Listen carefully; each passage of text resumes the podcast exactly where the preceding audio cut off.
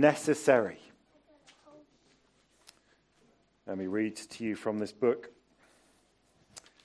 The most important question in the world is whether Jesus Christ rose from the dead and is alive today. In other words, did Easter really happen? Let me commend to you again this book, uh, Your Verdict on the Empty Tomb. There are some copies at the back, uh, free for you to take um, to explore the question uh, Did Jesus rise from the dead? The most important of questions. Thing is, though, if he did, what does it mean? A little later on in Luke 24, Jesus appears to the disciples and he explains to them from the Bible what these things mean. Yet, even at the tomb, there are clues to the significance of it.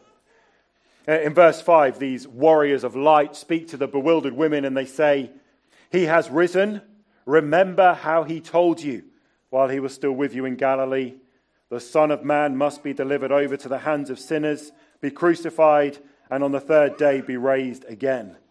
They said, He must. He must be handed over. He must be crucified. He must, on the third day, rise again. He must. What is the must? Now, these women who went to the tomb, like us, embedded in a world where death reigns, that was all they had ever known. It was all they could remember. Yet, if they looked a little further back and went right back to the dawn of time, they would see a different world. Uh, in the Lion, The Witch and the Wardrobe. After Aslan has been killed by the witch, he comes back to life and he explains to the girls that the witch, he said, if the witch could have looked a little further back, she would have seen things so differently. A little further back. The world didn't begin under the shadow of death. There was, that was never God's plan for his creation. The, the world that God made was a good world, it was all good a place for all happiness. And then death came as an outsider, an intruder. And it was sin that opened the door to death. Death didn't have a place where there was no sin, but when people started to do wrong and turned away from the Lord God, it was death that followed and then cast its long shadow over every generation. Now, the prophet Isaiah describes it as a sheet that covers all nations. A sheet that covers all nations. If you've, got, you've got a coat or a jumper near you, if you have, can you just put it over your head for a minute for me?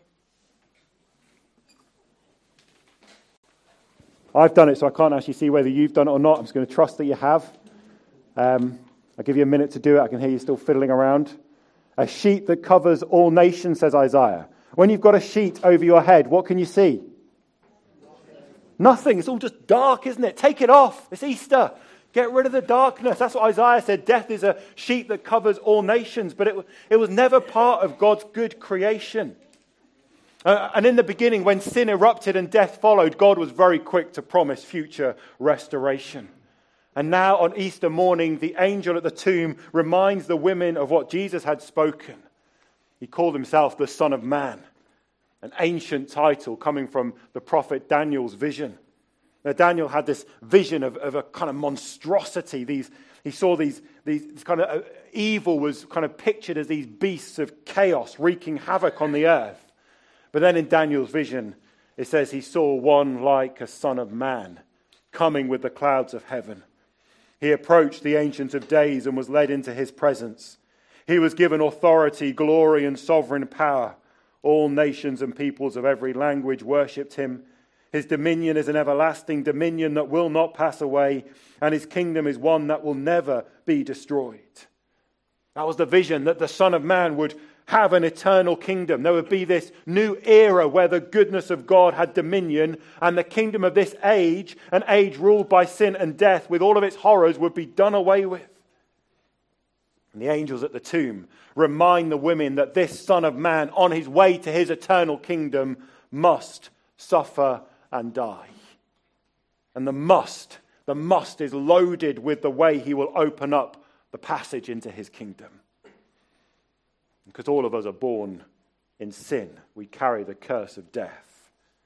And so the Son of Man, born without sin, took the curse of death and was buried under its penalty. But death, when it killed Jesus, overreached. When death tried to swallow up life, it couldn't contain him The Son of Man could not be held. He didn't come back from the dead, death didn't spit him out. He went through the other side, destroying death itself. Because he is risen, and the world will never, ever be the same again. You see, the new world that began at the resurrection is a world where sin can be forgiven. So, what Jesus will explain to his disciples later that day. Uh, later on, he's going to meet with his disciples. He's going to go through the Bible, showing how it all pointed to these things. And in verse 46 of chapter 24, Jesus will say, The Messiah will suffer and rise from the dead, and repentance for the forgiveness of sins will be preached in his name to all nations the resurrection shows this forgiveness runs deep into the very fabric and remaking of the universe. Now, where sin and death had radically reshaped the world, the world long suffering under its tyranny, and all of us have capitulated to it. All of us play our part, adding our own sin to the madness. But we've never known anything other than that. But then the resurrection shows the start of a new world where sin can be forgiven at the most fundamental level. And Where Jesus, without sin, was killed for the sin of others and took the penalty, paying it in full, then bursting through the other side of death into resurrection life. The Son of Man going to glory to receive his kingdom and blazing a trail so that all who trust him will go as he has gone. So that for those who trust him, death is no longer the end, death is the doorway. And in his name, forgiveness is offered to all. This forgiveness that is the absolute remission of sin. It is sin removed to its core, the, the penalty for sin paid, the cause of sin rooted, and all the effects of sin and its all its sorrow undone. The resurrection means the world is different. As 1 Corinthians 15 says, if Christ has not been raised, your faith is futile, you are still in your sins. But Christ has indeed been raised from the dead. That means that our sin, all of your sin, however awful and grievous your sin is, it can be forgiven and forgiven in such fullness that our hearts will sing about it forever and ever. It, the resurrection means that our sin cannot and does not define our destiny. And the resurrection means that the troubles of our life are not final. We've got to be clear, don't we? As these women came to the tomb, they came to mark an ending, but they discovered a beginning.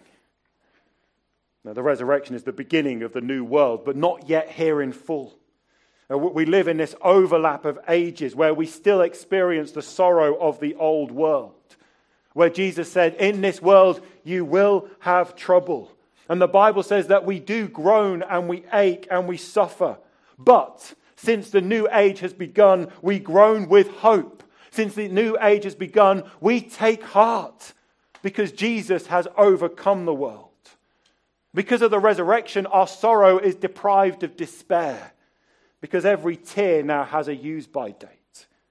Now, just as before death was leaking into life, robbing its meaning, now life is leaking back into death and bringing purpose and bright hope for tomorrow. No, now the effort and the struggle of our life do not end in nothingness, but purpose extends through and beyond the grave. What kind of world do we live in? What kind of world do you live in?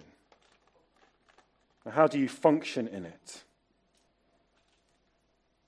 At the end of the passage that was read in verse 11, the women rushed to tell the disciples, but it says their words seemed to them like nonsense. No one expected this. And, then we have Peter. And we have to assume that for Peter, with the others, it seemed like nonsense. And maybe it does for you. But then, but what if? What if there was just a, a, a millionth of a chance? What if? What if this had happened? It would mean all the sad things could come untrue. It would mean that God is mending the world. It would mean there is living hope. What if? So, Peter, even though it sounds like nonsense, he gets up and he runs to the tomb and he looks inside and he sees the strips of linen that had bound the body of Jesus just lying there and he goes wondering what had happened. What if? Now, what about you this morning? Let me encourage you again, if you've never seriously looked at it, please do. Please grab one of those books, they're at the back. Uh, please speak to me or to someone else. Uh, look into it. Yeah, the resurrection cannot sit easily with us. The resurrection is a problem. It's a problem for every one of us because it happened. And because it happened, the world is different. And so, for every one of us, the resurrection speaks to us a challenge a challenge not to revert back to the world as it was before, not to go back to the world without this, but to live in a world where Jesus has risen, and the challenge to live every day, every moment in light of it. Can we stand again?